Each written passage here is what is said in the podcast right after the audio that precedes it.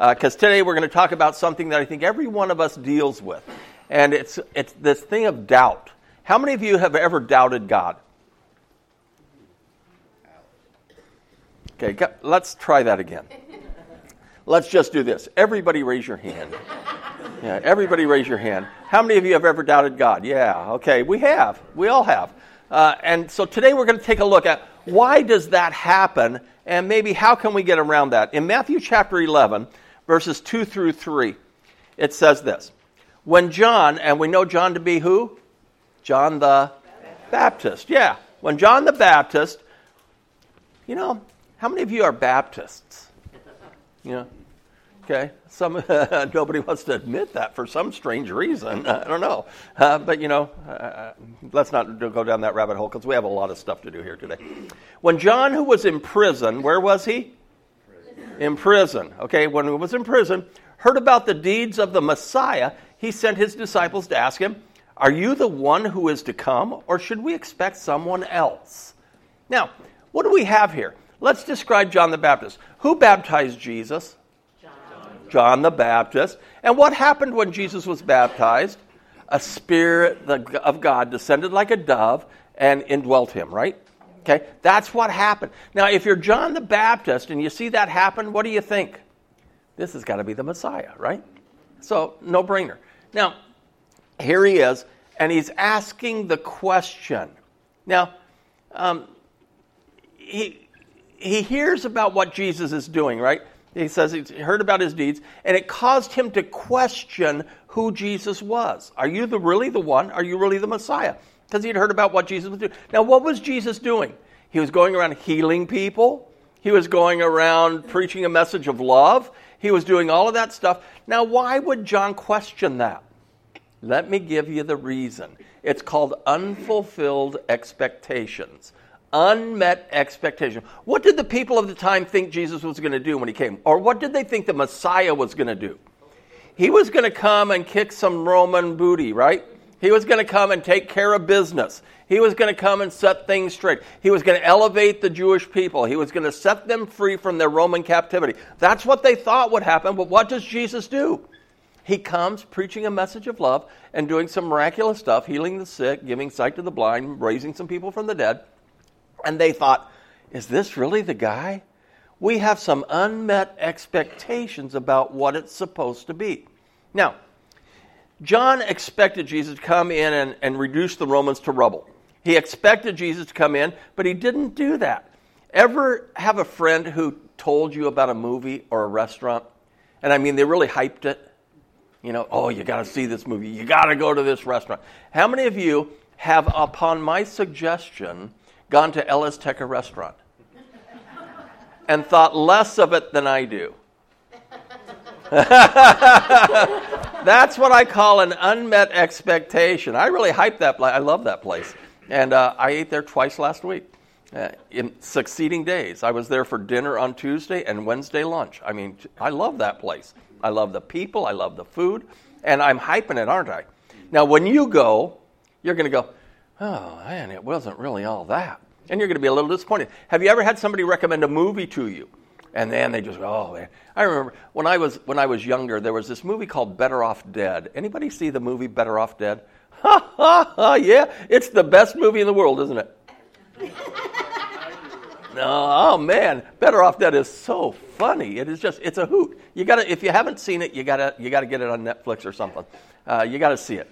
Now, when you see it, you're going to go, oh, that's just kind of weird, you know, because it's been hyped so much. Now, unmet expectations will always cause us to be a little what? Disappointed. A little bit disappointed. And so here we find John being a little bit disappointed in the fact that he thought Jesus was going to do something different than what he did.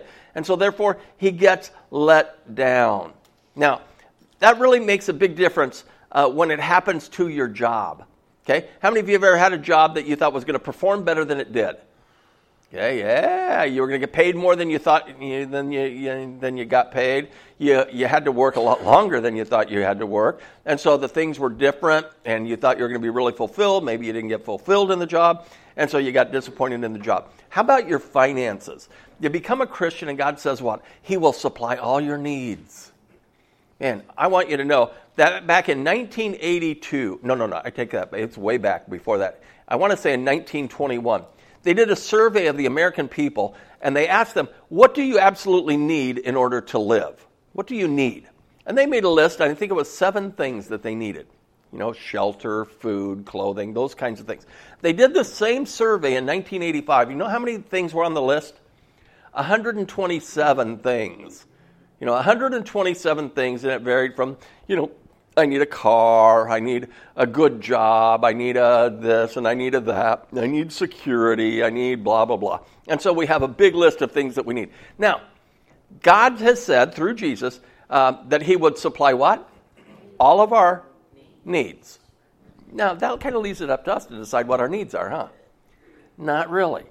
God has never said that He's going to supply all your wants, He said all your needs.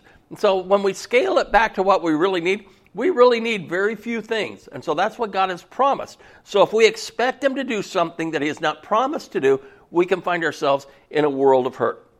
So we have finances. How many of you have ever been in a relationship that was less than fulfilling? A human relationship. You know, don't punch them. Don't don't needle them right now. But you know, we, we often we often have that kind of situation, don't we? Where we think, oh, this is going to be the love of my life. I, I can't tell you how many people I have pre, done premarital counseling with, and typically the lady will say something like, My wedding day is going to be the happiest day of my life. And I always say this, whenever I hear that, I always say this. I say, Man, after your wedding day, everything's downhill, huh? Because that's the happiest day of your life. Don't say, yeah, it is. exactly. But, exactly. And so we think that this is going to happen, and oh man, and then, you know, and we think that when we have kids, things are going to be even better. And then when we get our career going, it's going to be even better. And then finally we realize, I wish our kids would leave home and it will be better. And I wish I could retire from this job and it'll be better. And so we have all this kind of varying ideas of what will be better and what will be uh, fulfilling to us. Now, let me ask you this question How do you handle unmet expectations? I'm going to tell you how most people handle that, and that is that they blame God.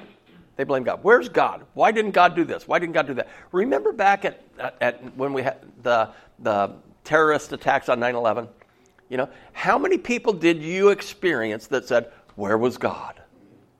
Where was God? You know, did you have a good response to that? He's right where he always was. And I would suggest that even now we would, we would take a look and say, maybe God was behind all of that. That might be shocking to you. But think about the things that were attacked. Okay, the World Trade Centers, which represented the economic power of our nation. Okay, and that was attacked. And what would God say through that? Be careful what you trust, because if you trust your wealth more than you trust me, things can go really haywire for you. They attacked the Pentagon. Okay? And what is the Pentagon? It is the central point of all of our military power. And so, what did he say through that? Be careful what you trust, because if you trust your military more than you trust me, guess what? I'm stronger than your military. And then there was some question about uh, the third plane that could have been going to the capital, Washington, D.C. And what would God say through that? Be careful what you trust, because if you trust your government more than you trust me, things can go really haywire. So I believe that God was behind all of that. He was sending a message to the United States of America, to each and every one of us, to be careful about what we trust, because if we trust anything more than we trust God, we could find ourselves in great peril. So here, I want you to fill in the first spot on your outline. God does not always live up to your expectations. God does not always live up to your expectations. Did you know that? That might sound kind of harsh to you, but let me give you the flip side here. And the next one is God always lives up to what? His word. God will always live up to what he says he is going to do. God always keeps his promises. So therefore, he's going to keep his word. He's going to tell you exactly what he's going to do, and it's up to us to hear and to abide by that. Now, many of us have already admitted, in fact, all of us probably have admitted that we have doubted God at some time or not or another. Now, what do we do when we doubt God? What do we do? Okay? Now, let's take a look because sometimes we think when we doubt God, we are lesser Christians. You know, we are lesser faithful. We are lesser trusting. We are lesser people. uh, when we doubt God. But I want to give you uh, some people here that have really had some books of the Bible named after them. And let's take a look uh, at Job. Now, how many of you have ever memorized a verse out of Job? Okay. Most of us try to avoid Job at all costs, right? But there is one verse that might be worth memorizing. It's found in Job 13, 15. It says, uh, Though he slay me, yet I will hope in him. You know, when we're really down and out and we say, Oh, yet he slay me, even though he slay me, yet I will hope in him. And we say, Okay, yeah, even though it's bad, it could be better. And we might memorize that. But I dare say that most of you have never memorized Job 14, 19. And it says this As water wears away stones and torrents wash away the soil, so you, Lord, destroy a person's hope. Oh man, you think Job was doubting God's goodness? Yeah. Yes, he was. I mean, God had, you know, had allowed Satan to take his family, take his wealth, take his possessions, and I mean, he was down and out, and he was surrounded by some friends who weren't that good a friend. And in fact, they sat for seven days and never said a word to him. Finally, they say, "Well, Job, if you just fess up, God would forgive you, and you could move on." And he says, No, that's not it. That's not it. That's not it. And so he struggles with God during this whole time, not knowing what's going on behind the scenes, where God is proving his power over Satan. And he's using Job's life. So if you ever have a choice, and if God ever says, Have you considered my servant Mike? I'm going to go, No, don't say that. You know, because that's what he said to Satan. Have you considered my servant Job? And, you know, if Job had been there in the room, he might have said, no, not me. Honest. Trust me. I don't want that to happen. That God proved his faithfulness to Job and he showed his power over, over Satan. Now, Job, even though he doubted God, he gets what? He gets a whole book of the Bible named after him. There's another guy named Jeremiah. He doubted God as well. And notice what he says. Now, Jeremiah is one of the powerhouse prophets of the Old Testament. He's one of the big guys. We divide him up into major prophets and minor prophets if you're doing study. He's one of the major prophets. He's a major league prophet. He's a powerhouse prophet. And here's what he says in Jeremiah 15 18. Why is my pain perpetual? okay, God, God, you're not giving me any break here. Why is my pain perpetual and my wound incurable? And, and I love this because it's King James, and you probably should speak it with a little bit of an Elizabethan accent. So, which refuseth to be healed. Wilt thou be altogether unto me as a liar, and as waters that fail? Yeah, that's a pretty bold statement to say to God, right? Are you going to be a liar to me? Now, I don't know if you've ever called God a liar. I do not recommend it. However, Jeremiah virtually says that. He says, Are you to be to me a liar? You know, and as, and as a water source that doesn't really provide any, any, any good, that doesn't quench anybody's thirst? Are you going to be that kind of a God that's distant and removed? And there are people in this world that believe that God is kind of a distant God. He's not really involved in daily events, He's not da- involved in people's daily lives. And so Jeremiah kind of projects that. Now, did he doubt God? Yeah, Jeremiah was doubting God's goodness. Now let's take a look at another guy, and we're going to take a look at him in a little bit of detail Elijah. Elijah is one of my favorite guys in the whole Bible because he can go from super highs to super lows in a matter of moments. Now, Elijah, there's probably none greater when, it ta- when you talk about a guy with the power of prayer.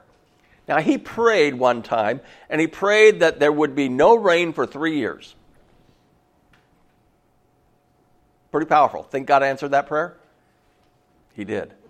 He did. He answered that prayer. There was no rain for three years. At the end of that three years, the people of Israel had wandered far from God and they were worshiping different gods and they became idol worshippers. And, and so things were really a mess. So Elijah really wants the people of Israel to experience the power of God. He wants them to see the power of God. So he calls all these prophets of Baal and all these prophets of Asherah, and he calls, and there's 850 of them against one lonely guy called Elijah.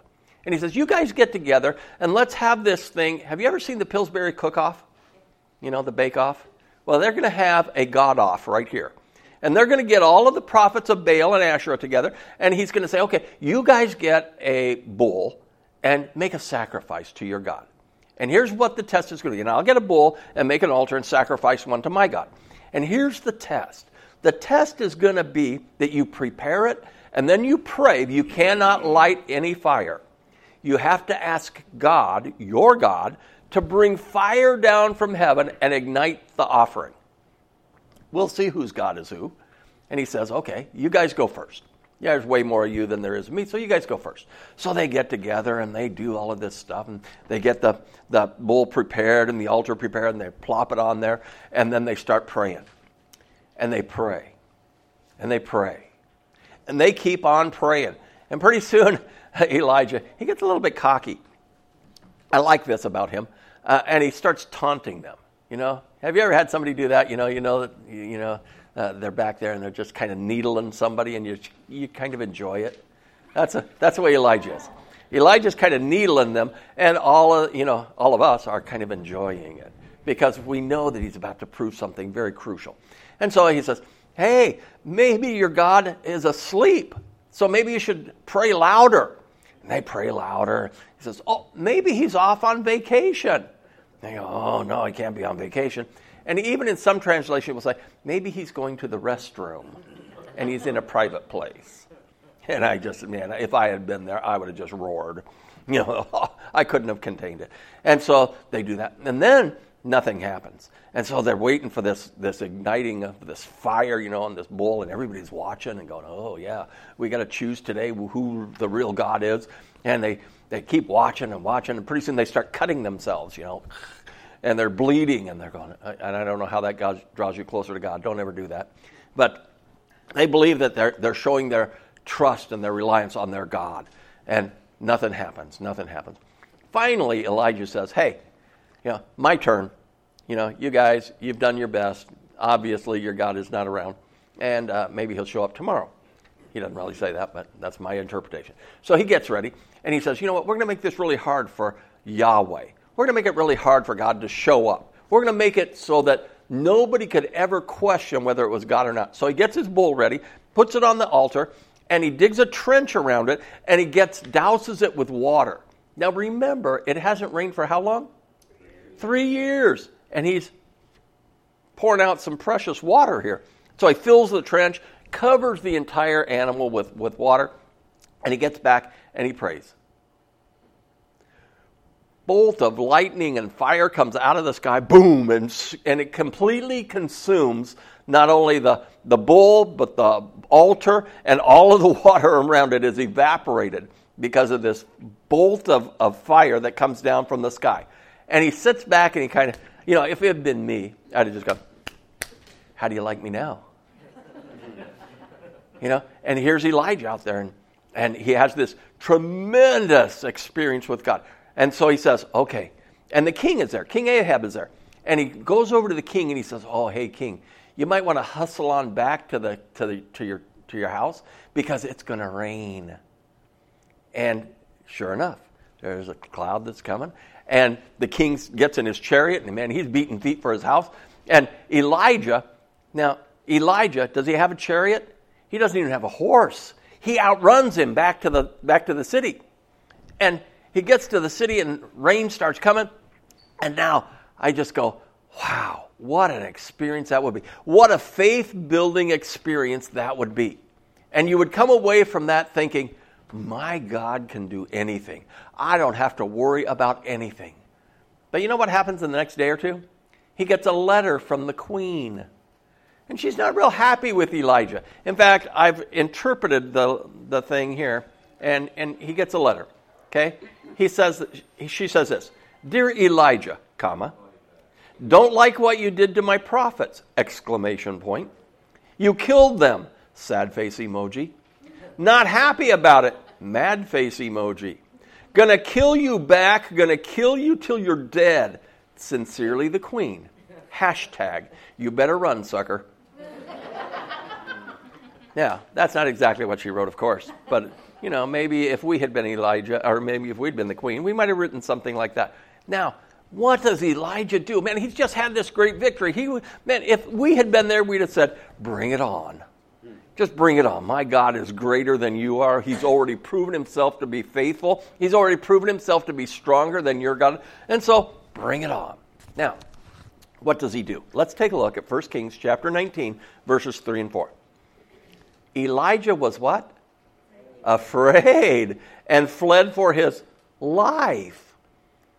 Now, that's a, that's a stark contrast from what he's just experienced, right? He went up against 850 prophets of some foreign god, and he was victorious. And he has one lady write him a letter, and what does he do? He runs away. Now, what's different there? What's the different factor? She was a lady. How many of you ever been afraid of your mom? How many of you were not afraid of your dad? Okay. Now, I'm going to say I was more afraid of my mom than I was my dad. Why? Man, she knew everything. She knew everything. She was always home. She was always watching over me. She was always praying that God would rat me out, you know, and he told her some stuff that, how'd you know that? And, and she was, God used her in my life in a tremendous way. But I was more afraid of her than I was my dad. You know, could my dad swing the switch harder? Oh, yeah, he could. But man, she swung it, she swung it sooner. There was no delay, you know. She, it was, it was kind of like you would sit there and, and your mom would say, you know, you know, what do you want for lunch? Oh, I don't know, it doesn't matter, whatever. Okay, the next day, she says, uh, Are you going to go out and mow the lawn? Whatever. Same word, right? But man, the first day it was okay. The second day, not so much. In fact, she would come down on you and you would think, Man, I'm going to die today. Whatever. And I was scared to death. Now, here's Elijah, and he's afraid of the queen. He's not afraid of the king at all. He's afraid of the queen. And so he, come, he comes, and he was afraid. He fled for his life. He went to Beersheba, a town in Judah, and left his servant there. Verse number four tells us a lot about Elijah. Then he went on alone into the wilderness. Circle that word alone. It's already underlined for you. Because when we find ourselves alone, we are most vulnerable. We are most vulnerable. And here's, here's Elijah. He's out there alone, he's out in the wilderness. And what does he start thinking? Let's find out what he starts thinking. Uh, he went into the wilderness traveling all day he sat down under a solitary broom tree and prayed that he might die. Have you ever been in a position where you wanted just to die? You know, I hope not. But there are people in our world today that get so depressed that they want to die. Now, we can explain some things today about Elijah that he probably did not know himself. Did you know that when you have emotional highs, and I mean you just have some tremendous emotional highs, you're setting yourself up for some tremendous emotional lows because you run out of emotional energy. I've seen it happen uh, to young married couples. They get married, uh, she has the happiest day of her life. They go on their honeymoon, and it is really tremendous and it's wonderful. And they come home, and all of a sudden, boom, you know, they just run out of emotional gas and they end up a little bit depressed, and it doesn't last long, hopefully. But that's what's happening with Elijah here. He has this tremendous experience with God. I mean, God proves himself faithful. And I mean, if we could have been there, uh, we'd have just, man, we'd have been dancing. We'd have been shouting. We'd have been raising our hands. We'd have said, way to go, God. And we'd have had that same emotional high. But now he gets threatened by a lady, and now he's off by himself, and he prays that he might die. He says this I have had enough, Lord. Take my life, for I am no better than my ancestors. Now, what's he doing? He's comparing himself to other people. Have you ever compared yourself to other people and come up short? Yeah. And that will always happen when we compare ourselves to others, unless we particularly pick people that are less off than we are. And we say, I'm better than they are. And we can make it go either way. But most often, when we get depressed, we will compare ourselves to people who are better than we are. And their life always looks better because how do we see their life? We see their life on Instagram. Have you ever noticed that? You know, how do people look on Instagram? Man, nothing could be better. Look at the car they just bought. Look at the house they have. Look at what they ate yesterday for lunch. Man, I had a peanut butter and jelly, and look what they're having. And we're looking at their life, and it's not real. And we compare ourselves to things that are not real. And so he does. He compares himself uh, he says, and I'm no better than my ancestor who already died. He is now doubting God's goodness. Why? Because he has some unmet expectations. So now, if you've ever suffered from doubting God because of unmet expectations, you're in pretty good company because all of these three people that we've talked about here today are major players in the history of the Old Testament. So now, let's get back to John the Baptist because he's struggling with this same thing, right? Unmet expectation. I thought the Messiah was going to do this, but no, he comes preaching and healing and doing all that stuff, and it's just not quite the same thing. So in Matthew chapter 11, verses 2 and 3, let's go back there and catch up with John the Baptist. When John, who was in prison, heard about the deeds of the Messiah, he sent his disciples to ask him, Are you the one who is to come, or should we expect someone else? Now, remember, he baptized Jesus, right? And he saw the, the Spirit of God descend upon him and inhabit him, and all of a sudden, he's doubting. What changed for John the Baptist from the time of Jesus' baptism to the time that he's having right now? Prison. Who said that? Way to go, Mike. Way to go. Prison. He's in prison, right? So he is, does he have some unmet expectations? Boy, I thought Jesus was going to liberate me. I thought Jesus was going to make me free. I thought Jesus was going to do all this stuff. And now I find myself in prison. In fact, where is he going to die? In prison. He's going to die in prison. So therefore, fill this in, the third the fourth thing there. Prison mentality makes you doubt your destiny. I got a little extra word in there because I was going to do something different. But prison mentality makes you doubt your destiny. Now, what was John the Baptist's destiny? He was to pave the way for Jesus, the Messiah. He's supposed to let people know. He's preparing them so that they can meet the Messiah. Now he's doubting is Jesus the Messiah? He's doubting his own destiny, the things that God has called him to do. Now, he, what, what prison is he in? He's in the prison of unmet expectations. And when we have expectations that go unmet, we become imprisoned by them. We become imprisoned in this idea that my marriage was going to be this great thing. And it just hasn't quite panned out to be that. Now, marriage can be a great thing, don't get me wrong. Okay? For me, it's the best thing. Well, second best. You know, Jesus is the best. But, and since Cindy's not in here, I can say that. But the, that the truth is, don't tell her.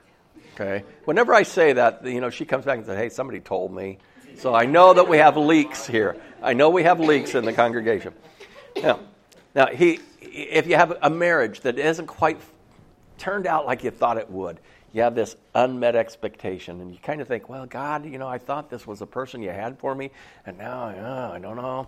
And I'm sure that it was, but now, you know, we have trouble hey, your job, your finances. Most importantly, our spirituality. What happens when we have some unmet expectations spiritually? We believe that God is going to heal somebody, and we pray like mad that He's going to heal somebody and they die. What do we do with that? You know, has God promised that He'll heal everybody? You know, if God has promised that He would heal everybody, nobody would ever die. Remember Adam and Eve when they're in the Garden of Eden, and they they choked, they sinned, uh, they ate from the tree that God told them not to eat from. And they go through the whole rigmarole, and they, you know, they're ashamed of their nakedness, and they cover up with some fig leaves, and they do all this stuff. And finally, God comes and He busts them, right? And when He when He confronts them, He expels them from the garden. Okay, He kicks them out of the house. And we think that that's kind of a punishment, but if we read it carefully, we will find that he put them out of the garden lest they come back and eat from the tree of life, and thusly live forever in their sinfulness.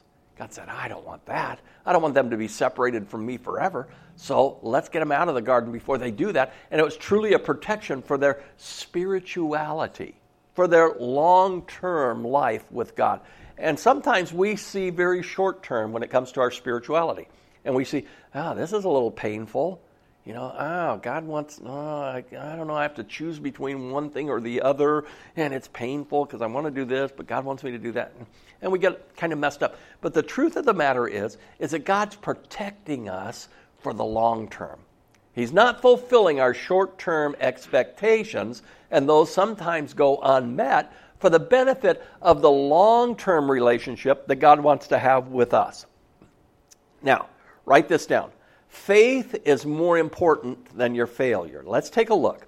Faith is more important than your failure. When we doubt God and we have that failure, guess what? My faith is even more important than that. My faith is more important than my past failures. How many of you have past failures? Okay, we all have past failures. We all choked. and we've all messed up. But our faith currently is more important than our past failures. Let's take a look at another major league player in the New Testament. His name is Simon Peter. And um, this guy, Simon Peter, is awesome. He was willing to die with Jesus. He says, "Oh no, that's not going to happen to you. You're not going. Nobody's taking your life. No, not while I'm on duty." And uh, and he says, "I'll be faithful to you. I will. There was. I'll never leave you. I'm going to be right on your six. I'm going to follow you. I'm going to protect you. And don't worry." And what does Jesus say to him? Oh, Simon, you're going to choke. Not only are you going to choke, you're going to choke three times. You know, you're going to choke big. You're going to choke hard, and it's going to be bad. And so let's take a look at what it says. Because uh, when Jesus taught, uh, we find that, that Peter was often proud and arrogant. And so the Lord said in Luke chapter 22, 31 through 32, uh, King James Version, New King James Version, and the Lord said, Simon, Simon. Now, what has Simon just said? He says, I will be faithful. I will be faithful to you, God, uh, to you, Jesus. He says, Indeed, Satan has asked for you that he may sift you as wheat. Now, what he's saying here is it's kind of a euphemism here, uh, an agricultural euphemism, to say Satan is going to come and see what you're made of. He's going to see how true you are to your word. And he's going to take you and he's going to sift you out and he's going to see what really falls out and what you're really made of. And so he says Satan has demanded to sift you as wheat. But here's the good news I have prayed for you. Oh, you know, when you hear those words, Jesus says, I have prayed for you, what do you immediately think? Everything's going to be fine. Everything's going to be fine. But check it out that your faith should not fail. That your faith should not fail. I prayed for you that your faith should not, not, not fail. Okay? Does his faith fail? Not really. He chokes and he fails at, at what he has said he would do, but his faith in Jesus does not fail. And he says, And when you have returned to me.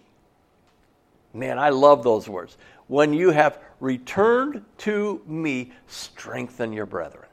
Strengthen your brothers and sisters. Tell them your story, and your story is going to be inclusive of my forgiveness of you, my welcoming you back, my, my ushering you into my presence. Now, remember when Jesus, and, and let's just jet ahead in the story here with Simon Peter just for, for a brief moment he's, he's on the beach. Actually, he's out fishing, and Jesus meets him on the beach after his resurrection. And he asks Peter three times. He says, Do you love me? Yes, Lord, you know I love you. Feed my lambs. Do you love me? Well, yeah, yeah. Feed my sheep. Well, do you love me? He goes, Yes, Lord, you know I love you. Okay, feed my lambs. Gives him three opportunities to confess for the three chokes that he made when he denied Jesus he welcomed him back. He brought him back into the fold, and he says, When you've returned to me, strengthen your brethren. Tell the story. How do we strengthen each other? We tell our story. We tell our story of the faithfulness of God, and that will strengthen each other because my faith helps your faith. Your faith helps my faith. We learn together, we walk together, and so Jesus has this powerful moment. But there's no more powerful moment, I don't think, than the man who brings his son to Jesus to be healed. Okay? Now, does this man deal with doubt? Yeah, he does. Okay? He's already brought his son to the disciples. Okay? He brought his son to church. And guess what happened at church? Nothing.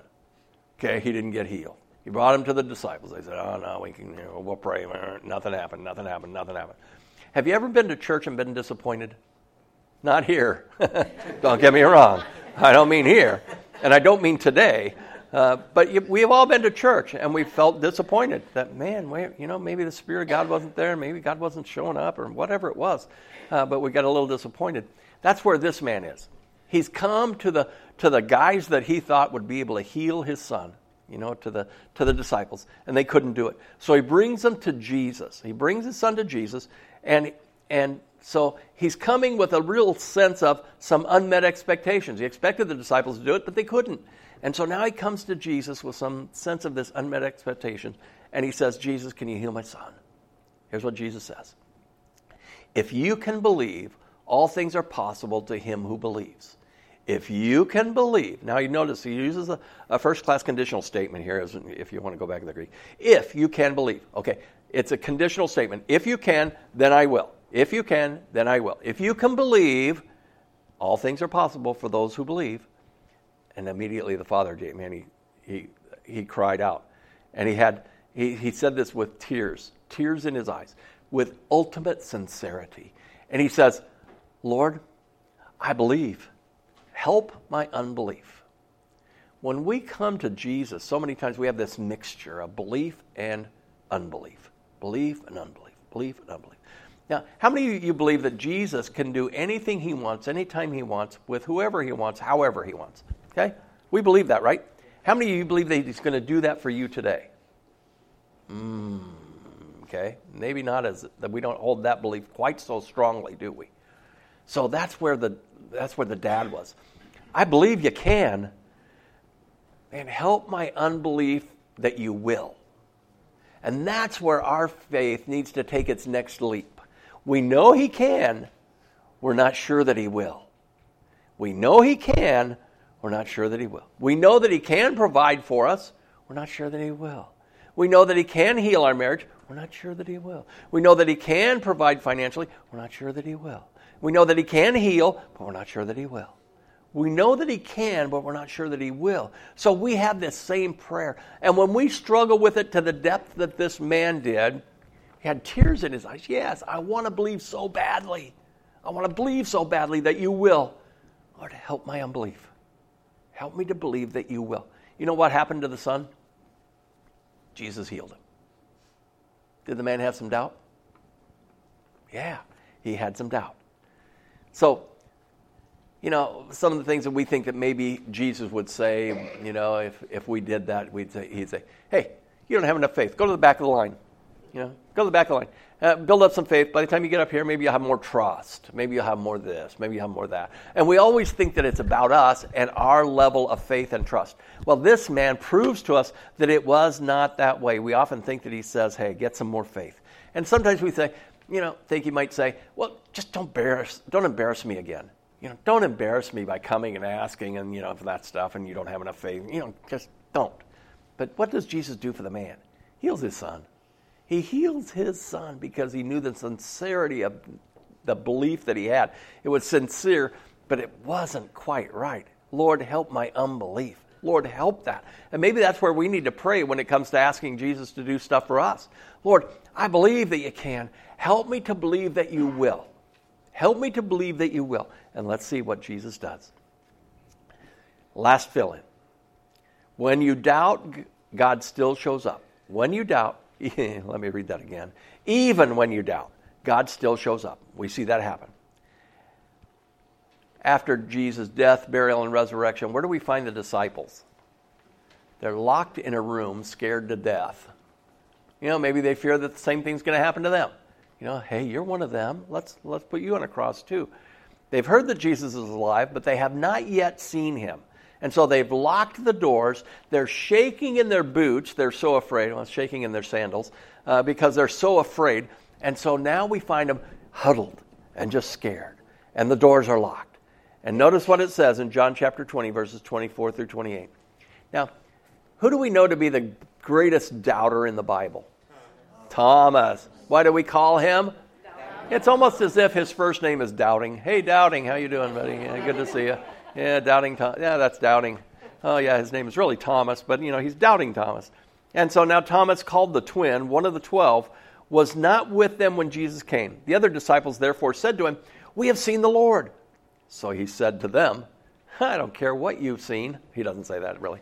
Uh, unless I see in his hands the print of the nails and put my fingers into the print of the nails and put my hand into his side, I will not believe. Well, you know what? If you were Jesus, what would you say to Thomas? Good. Then you just have your way and you don't believe. That's no skin off my back. It's going to be more detrimental to you than it is to me, so go for it. Jesus doesn't do that, does he? Notice what Jesus does. And after eight days, his disciples were again inside, and Thomas with them. Jesus came, the doors being shut, and stood in the midst and said, Peace to you. And he said to Thomas, Now, do you think somebody ratted him out, or do you think Jesus just knew? I happen to think Jesus just knew. Reach your fingers here and look at my hands, and reach your hand here and put it into my side. Do not be unbelieving, but believing. And Thomas answered and said to him, My Lord and my God. Do you think that he put his hands in the nail prints? Do you think he put his hands in the side? I don't know if he did or not. But he came to the right conclusion. Because he came to the conclusion of, You are my Lord and my God. I believe you. Now, how about you today? Have you gone through some stuff where you've had some doubts, where you've had some fears, maybe locked yourself inside and just been afraid to go out and say, Gosh, I can't do anything. I, I'm, I'm just going to, I've been paralyzed into uh, futility. I've been paralyzed into uselessness. I've been paralyzed into, um, into this room, and I just can't do anything, and I don't feel like I'm going to go anywhere. And you have some unmet expectations. I thought Jesus would do better than this for me. I thought Jesus would do more than this for me. Maybe you have a habitual sin and you say, I thought that Jesus would deliver me from this. I thought he would rescue me from all of this. And, and he hasn't. I have some unmet expectations. Maybe you're feeling like a failure. Okay, and you say, Gosh, I haven't achieved the potential that God's created in me, and, and I have this expectation that I should have been this, but I'm just this. And boy, I think that maybe my expectations were unmet. Maybe I'm just kind of unhappy with God about all of that. Maybe you've been hurt somewhere and you thought that God would protect you from all hurt. And you had this expectation boy, if I walk with God, everything will be rosy. Nobody will hurt me. Nobody will say bad things about me. I want, to, I want you to be guaranteed that if you walk with God, people are going to hurt you. People are going to hurt you. People are not going to like it. Okay? If you walk with God closely and people know about it, they are not going to like it. It's going to put them on edge because what does light do in the darkness? It exposes it. And when you come and bring light into a dark place, what do the cockroaches do? They run. They run. And so, I'm not saying people are cockroaches, don't get me wrong. Uh, but, but, but people don't, li- sometimes people who are liking the dark don't appreciate the light. Now, what does Jesus want to say to you if you've had some of those experiences? He says, I'm going to show up just for you. We see it time and time again with the Old Testament prophets, with John the Baptist. We see it with Peter. I'm going to show up for you. Even though you be faithless, I will be faithful. I will stay true to my word, no matter how you act, no matter what you do, and I will always be ready for your return. When you return, strengthen your brothers and sisters. When you return. And I think that there are people here today that need to return. Need to return to the God that they once knew, the God that they once loved, the God that they walked closely with. And today's your day. And He's drawing you right now, and He's revealing to you that He loves you. He wants you to know that He loves you. You know, you know how much Jesus loves you? He died. Greater love has no man than this, that He laid down His life for His friends. Jesus died for you. There's no greater love than that. And He wants you to know today He loves you and He wants you to return or He wants you to be part of Him. And so today I'm going to ask you to bow with me because it's your turn to say, My Lord and my God.